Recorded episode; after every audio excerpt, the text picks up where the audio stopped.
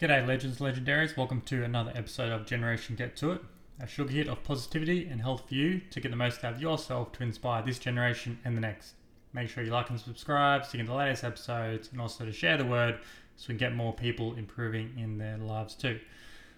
So, what an exciting episode. Probably the best one yet. Why? Because my mum's on it. You know what? I brought in the, only the big guns, the ones I know are going to deliver, and my mum's a bloody good psychologist, clinical psychologist. She has been working in the industry for a long time. We're going to go into it. We're going to explore all all about the differences you can make in your life and your child's life by being more mindful, by being more conscious and aware of what you're doing and what you're saying in your day to day life, and really just making the most of the time that you have with each other. I think that's one of the most amazing things to do. So, listen to episode. It's about half an hour long. It's super exciting. Let's get to it. All right, g'day, legends, legendaries. So today I've got uh, the special brought in the specialist, um, probably the most important person you hear on this podcast. Um, name's Judy Pickard. So Judy is work has been working as a clinical psychologist for the last 23 years. Has been working with mostly adolescent and adult mental health Currently, she's a senior lecturer at the University of Wollongong, specializing in parent child therapy and also mindfulness. And most importantly, she's also my mum. So, welcome. Hi, George. um, so, as if I've just said, so mum or Judy has recently completed the last uh, kind of years working on a lot of research, which has been the start of a 20 year study which I'm sure we'll go into at kind of some point and, and mention. But um, most importantly, yeah, she's a wealth of knowledge and it's a pleasure to have on this uh, podcast. So, Judy, can you please tell me a little about yourself and what do you do? Okay, so I guess um, I'm a clinical psychologist. Um, so I've been working mostly in adult mental health as a clinician for um, probably about 18 years prior to moving over here to the university. Um, so I guess working within the um, mental health service, and so working with moderate to severe mental health issues for a number of years um, for both adults and um, adolescents. Um, and since coming over to the uni, well, I guess I, I completed my PhD in 2017, looking at um, parent-child development and essentially the the transmission of attachment and mental health across generations. And since then, coming to the uni, my teaching has been in the professional psychology program, so training future clinical psychologists um, and really focusing on research in both mindfulness um, as well as um, parent child relationships. Um, so, the kind of key factors that affect parent child relationships and, and, child development, as well as um, trialing and intervention for, um, I guess, improving outcomes. Okay, interesting. So a lot of it is based around obviously doing little things now to make a, a bigger difference later in terms of absolutely relationship building, things like that. Okay, mm. interesting. So why why did you you obviously had a lot of uh, experience working with you know probably many populations over your, your 23 years but why did you find that you know this uh, other uh, adolescent and and parent child therapy and, and all this kind of uh, populations which which work a lot together, but also quite young in mind? Why did you find that these were the hmm. areas you wanted to focus on? Yeah, well, I guess um, working in the adult mental health service, I saw a lot of people who had who had had who were experiencing severe mental health concerns, um, and really had had very difficult childhoods for a hmm. variety of reasons, um, difficult life experiences, and what I, I guess what we kind of come to realize is that it's very difficult for um, people to recognize change in their environment in terms of they've had difficult experiences growing up and now's a different time and place. And yet because of what we carry forward from those experiences and the way that we look at the world it can make it really difficult to bring about change and recognize um, healthy relationships and other ways of relating rather than the ones that have been developed from the past, as well as, I guess, moving on from preconceived ideas about how you expect yourself to be in the world and how you expect others to be with you. Okay. And so I guess my research then really became about how do we effectively bring about change for people? And mindfulness became a really key interest area for me in working clinically um, in terms of helping people to take in their new experiences and to learn new things about themselves, about how they are relating to other people and, and skills that they actually have or, or strengths that they have that they haven't necessarily been aware of in the past um, and can develop, as well as how actually people can be relating to them differently and they can expect different and more positive things moving forward. So my research then really became about how do we interrupt that history to bring about change. Interesting. Okay, very fascinating because like you use mindfulness and mindfulness is definitely a, word and a, and a, term that people are coming into grips with a lot more recently. Um, as as obviously kind of trends go on some some leave, some stay but it seems like mindfulness has been really pushing forward consistently over the last years. And i remember ages ago uh, you went to a mindfulness um, doing a course or camp thing, and I think it was in Bali. Like, mm-hmm, must have right. been like 15, it was like a long time ago, 10 years ago or something. Um, so it's amazing to see, obviously, what you've learned back then has really kind of progressed into moving to something that can be a really big change uh, in in the lives of you know young people and older people um, and like i said interrupt the kind of the mental health that can exist from a childhood from childhood mm. Yeah. And I guess the thing about mindfulness is it has this kind of pop culture kind of, I guess, image in terms of it's all about being Zen or it's about coloring books or breathing. And it is those things. And yet it's much more than those things. So it is just essentially being in the moment and being able to recognize and take in the information from the moment because that's where we can be most effective. That's when we can notice what's actually happening around us, we can make the most effective decisions as to how to respond to them.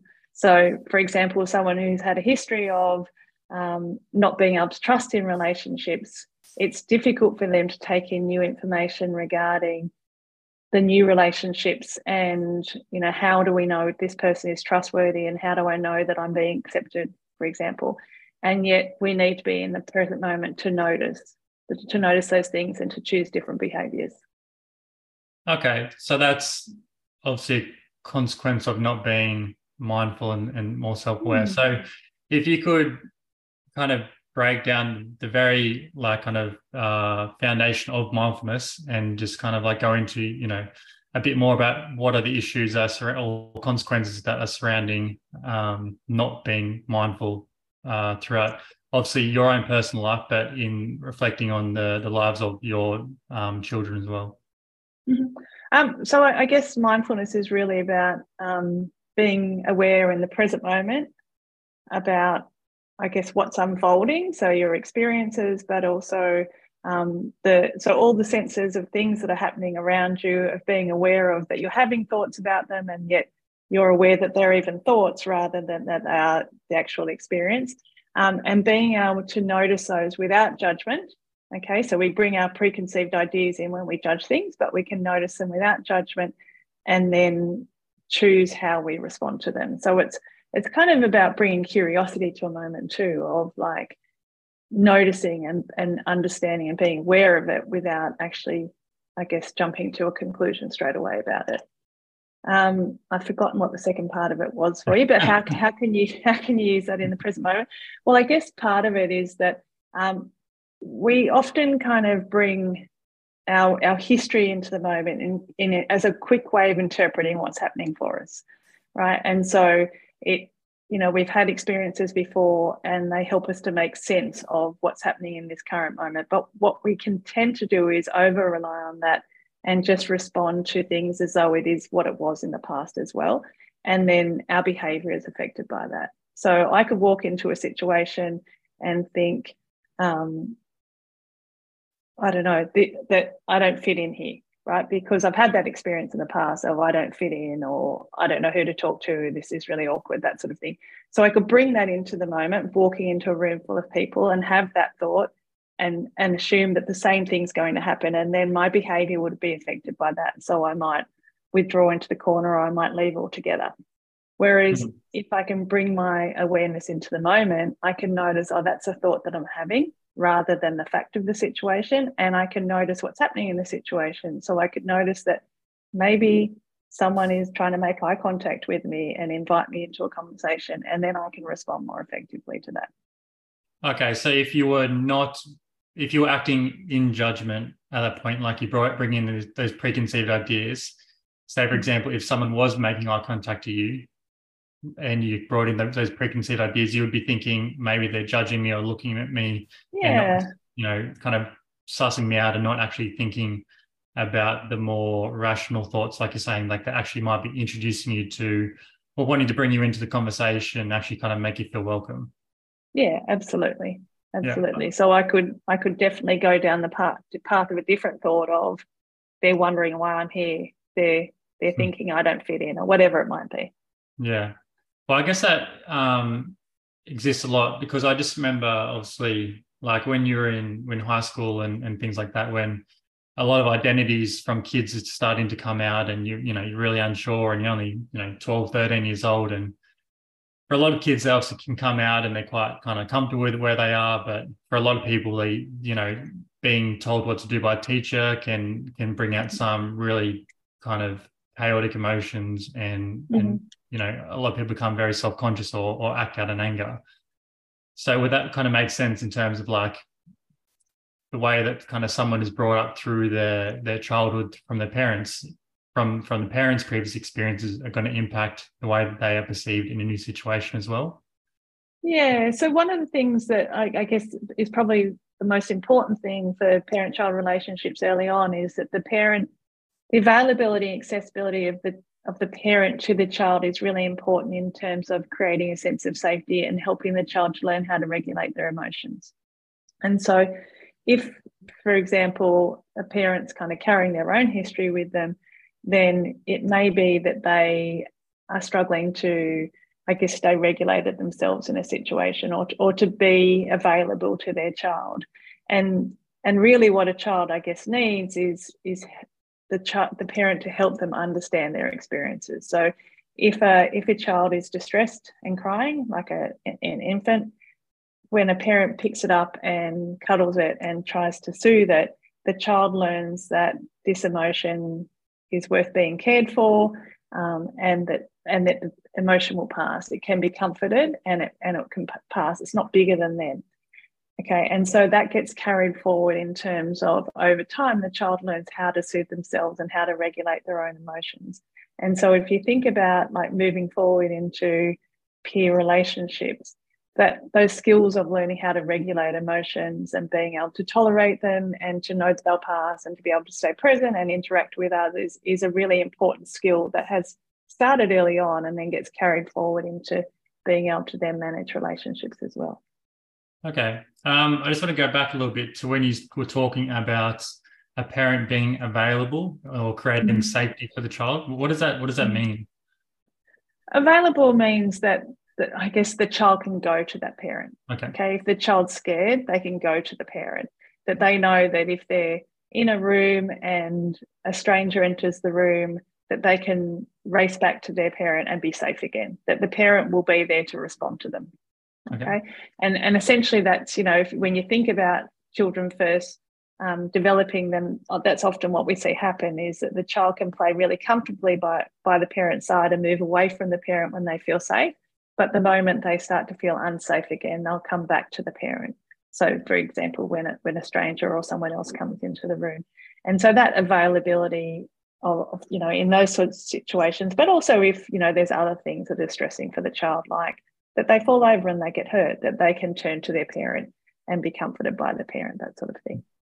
Okay, because I just I find it fascinating because I feel natu- naturally as a human, if someone like especially your kid is going to be in, in, dis- in distress and is really going to be you know struggling to kind of comprehend what's going on, I feel like we're always going to kind of lead towards helping them, but I feel like it kind of goes a little bit deeper because not every situation is going to be as traumatizing as the one where they like really hurt themselves when we will actually go see them. But are they kind of like small things you can do every day or, you know, that will make made them feel more that you are more available and that they are safe for anything that you can do. Yeah, so so it does seem like a simple thing, but remember that we all bring in our own histories to how we interact with others. And so for a parent, they may have grown up in an environment where they were told to just get over their distress and to, okay. they're okay and move on. And so if their child comes to them in distress, they may not necessarily, I guess, be comfortable in in kind of responding to that emotion, despite their best intentions. And so the same message may be transmitted to their child. And so it doesn't have this sense of availability. So there is that.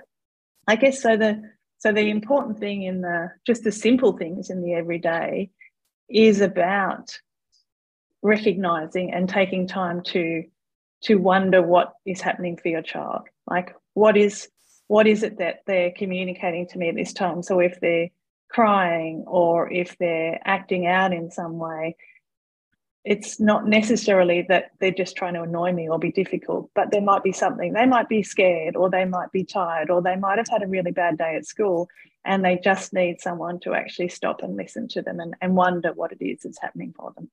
And I think that's this that's the probably one of the most important thing is kind of wondering, wondering what's happening for your child rather than just assuming that they know.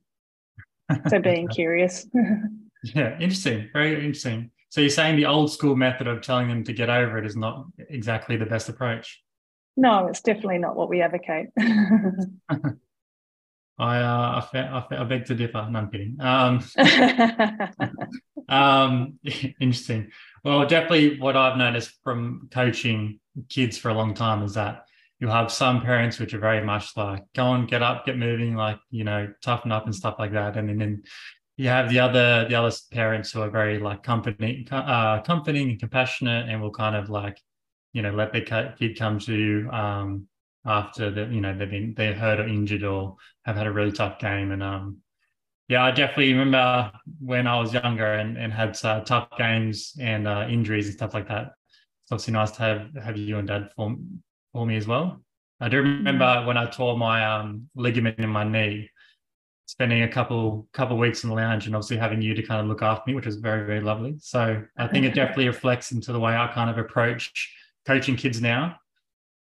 Like yeah. I, I kind of see the way that you approach me, and even I can reflect on how to kind of like show compassion and and ensure there's like my availability to to the kids that I coach, and I believe that it kind of gives them an extra source of safety so they don't have to like go back to just their parent and they can understand that there are more people out there that are going to be available for them and, and give them more confidence in that yeah and that's an important point that when when kids have the experience of someone paying attention to them and being compassionate and caring for them then they ex- can go into other situations and expect that. So if they get hurt at school they know that they can reach out and ask someone to help them rather than having to go and hide in the corner or or, or respond angrily in some way. So that like they actually can ask for support and that's an important part for all of us.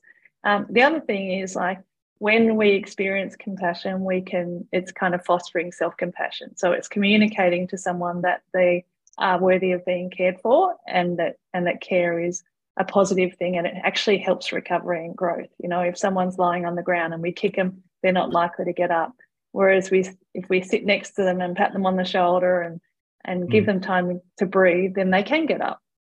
Right. And so it's like learning to internalize that self compassion and carry that forward. And I think if parents can be self compassionate about themselves, like their own experiences, like what they might be struggling with, how difficult parenting can be, then they model that for their child in terms of help, I guess, forgiving yourself for your imperfections and your and your humanness, um, and knowing that you can take care of it. Okay, well, I really wanted to go into that because, um, as we've spoken about before, and I've said many times that, you know, to truly love or respect someone else, you have to truly love and respect yourself. Mm-hmm. And so you just mentioned then about parents being able to be compassionate and show humanness to themselves, which for a lot of people just blow their mind that they don't mm-hmm. have to mm. give everything to their partner or their kid, but actually giving something back to themselves. So what is that? What do you mean by that? and What is what can people do to practice that? Well, I, I guess it, it's kind of giving to ourselves what we would probably quite naturally give to others in terms of like allowing yourself to take a breath and say, okay, this is really hard. Okay, what do I need right now?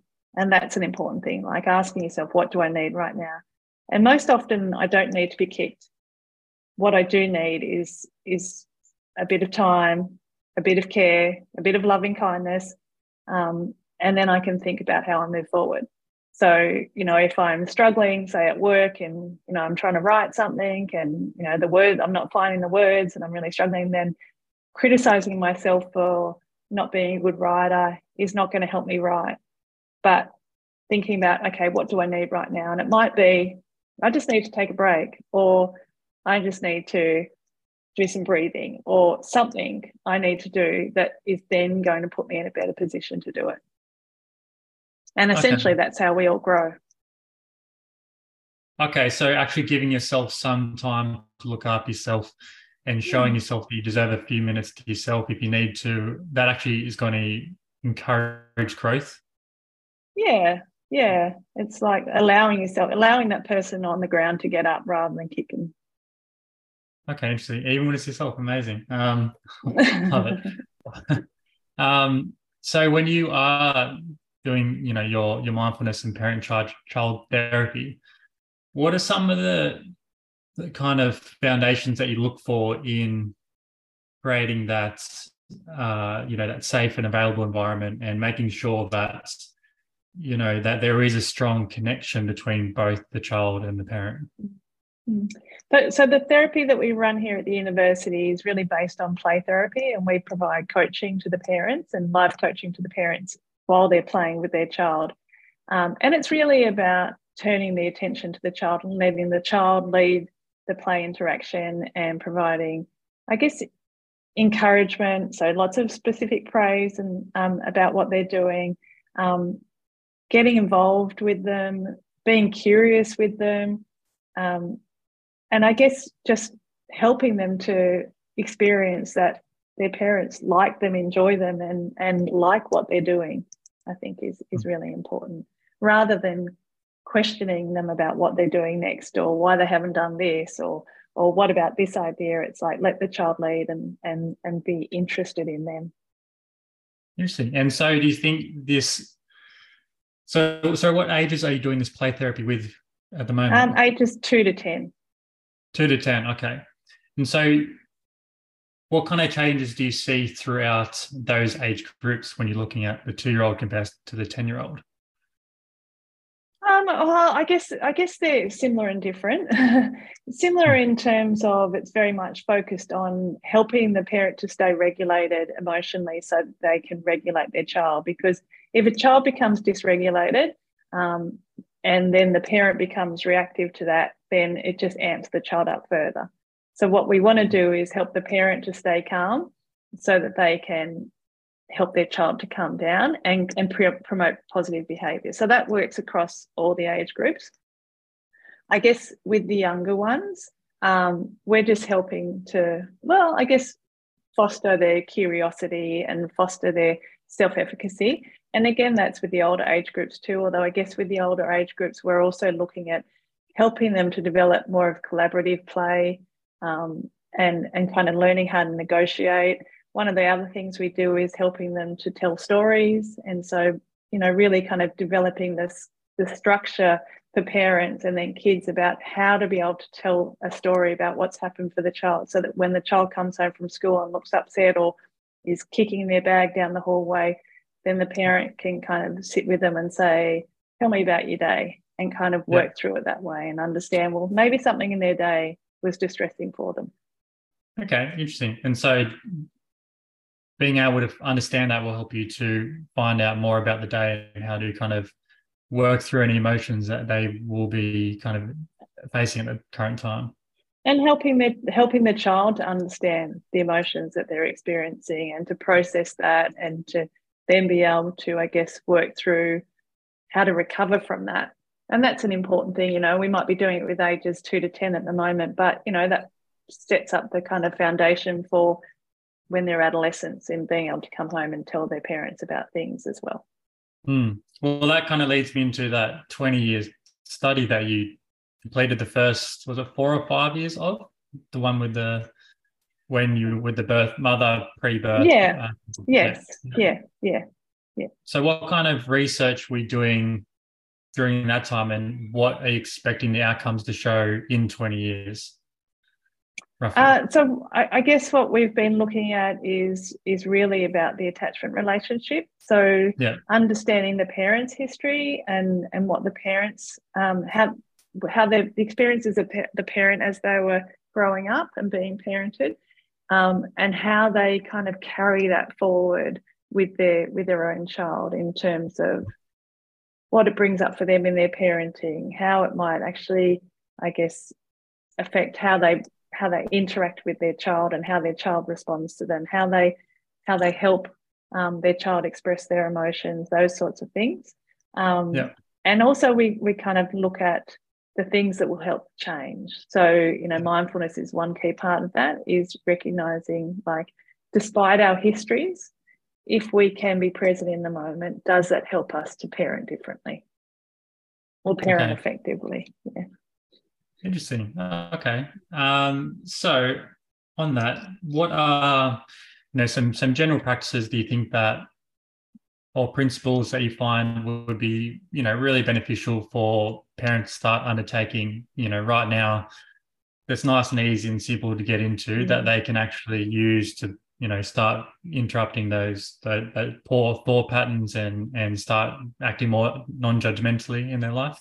Yeah. So well i guess that's what essentially what you've just said is a kind of non-judgmentally is, is a big one. And so really um, helping parents to understand that the the importance of helping them to be regulated and helping them to be effective in the moment to be able to make choices that are really in line with their values of parenting you know? So we all get caught up in our busy lives and get caught up in the mill and we and we can get so caught up doing those things that we forget what's actually important and and what sort of parent we want to be.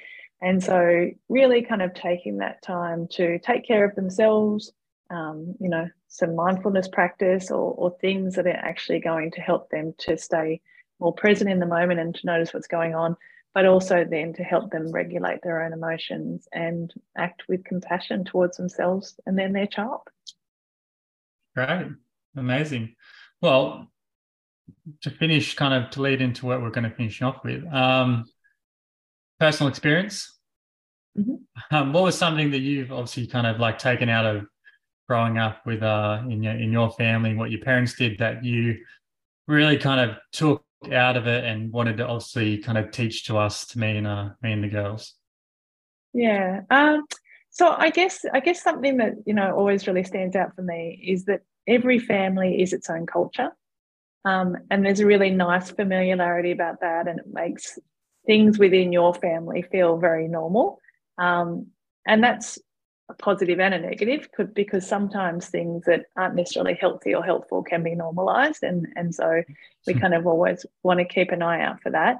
Um, but I, I, so I guess there's always acceptance of that every family is different and every family has its own culture. But I guess the thing that stood out for me as um, growing up was that despite my parents not necessarily agreeing with everything I did and potentially being quite conservative, and um, there was always this sense that they were there at the end of the day. Like that, there was no question about that, that there was absolute acceptance of they might not agree with what I've done, but they were always there and they would always um, stand behind me, I guess, or and stand up for me if I need that too. Mm. Mm. I and I that. think that's really important. Yeah, absolutely. Um, it's yeah. When you first started talking, there was one thing that stood out um, that you've spoken about about obviously what Nan and Pop did over time, and that was, like I said, always being there no matter what. So you mm. mentioned that was obviously uh, you mentioned that years ago, but I still remember it now of how important that is and you know, it's it's um also there's nothing better than having someone behind you. So mm, Yeah, absolutely. Very, very yeah. Yeah. yeah. Um, but uh yeah, I think that's um well, first of all, we'll finish off. What was something that you think uh, kind of have definitely taken out of um, or kind of evolved over time that you think is has come from somewhere we may not have thought I would actually kind of grow out of, but over time I've kind of moved on with? Um, oh, I, guess, I guess something that I've noticed has definitely developed for you is perspective and i think that's mm. you know a developmental task that everyone takes mm. on anyway but it's really mm. nice to see it play out in your own kids in terms of you know being young and thinking that and the world's only very small and that's the way you see the world and um and the, so and so i guess then there's kind of less flexibility in what's okay and what's not okay or what your expectations are and then as you've grown up, you've definitely grown, you know, you've traveled lots and you've spoken to lots of different people. And that's something that's fantastic, I think, that I notice in you is you do talk to a lot of different people and take mm. in and kind of curious about other people. Mm. And, and so I think your perspective of the world has really broadened in terms of just being much more flexible and not fixed on there's one concrete way of being or doing or where you live or anything like that, mm. which is really nice. Yeah, no, I definitely um agree with that. I do remember being a teenager and thinking I'd never leave Shoalhaven Heads. it was God's country and there was no reason I should leave because nowhere else is better. and, and I remember within about maybe a week of leaving that I was definitely uh, definitely in the wrong mindset with that one. and now obviously traveled a lot around the world and, and live in different places and continue to understand that um, yeah perspective is definitely something which you don't really uh, like i said understand in one moment but over time i think it slowly yeah. rubs on you and when you meet different people and then you know go to different places and really start understanding people's stories about why they do things and and how you know even we can improve from um, you know, every single conversation that we have and mm. we can mm. what else we can pick up. But yeah. Uh, yeah. So it's been a pleasure being the golden child for all these years. Um, I'm, sure, I'm sure the girls will agree. you want to get me in trouble here? yeah. I'll, I'll, I'll cut this out of the recording, don't worry. um, yeah, thanks for thanks for coming on. And um, yeah, it's amazing to see obviously the work that you're doing and what you can do over the the next, you know, next years and the next what we can do with the students that you have as well. I think it's yeah. such a great uh a privilege to have to be able to teach people and have the career that you've had um, over all these years and um, achievements. So well done. No, very, very, very lucky. I feel very privileged. Thank you. All right. Well, thanks for thanks for the chat.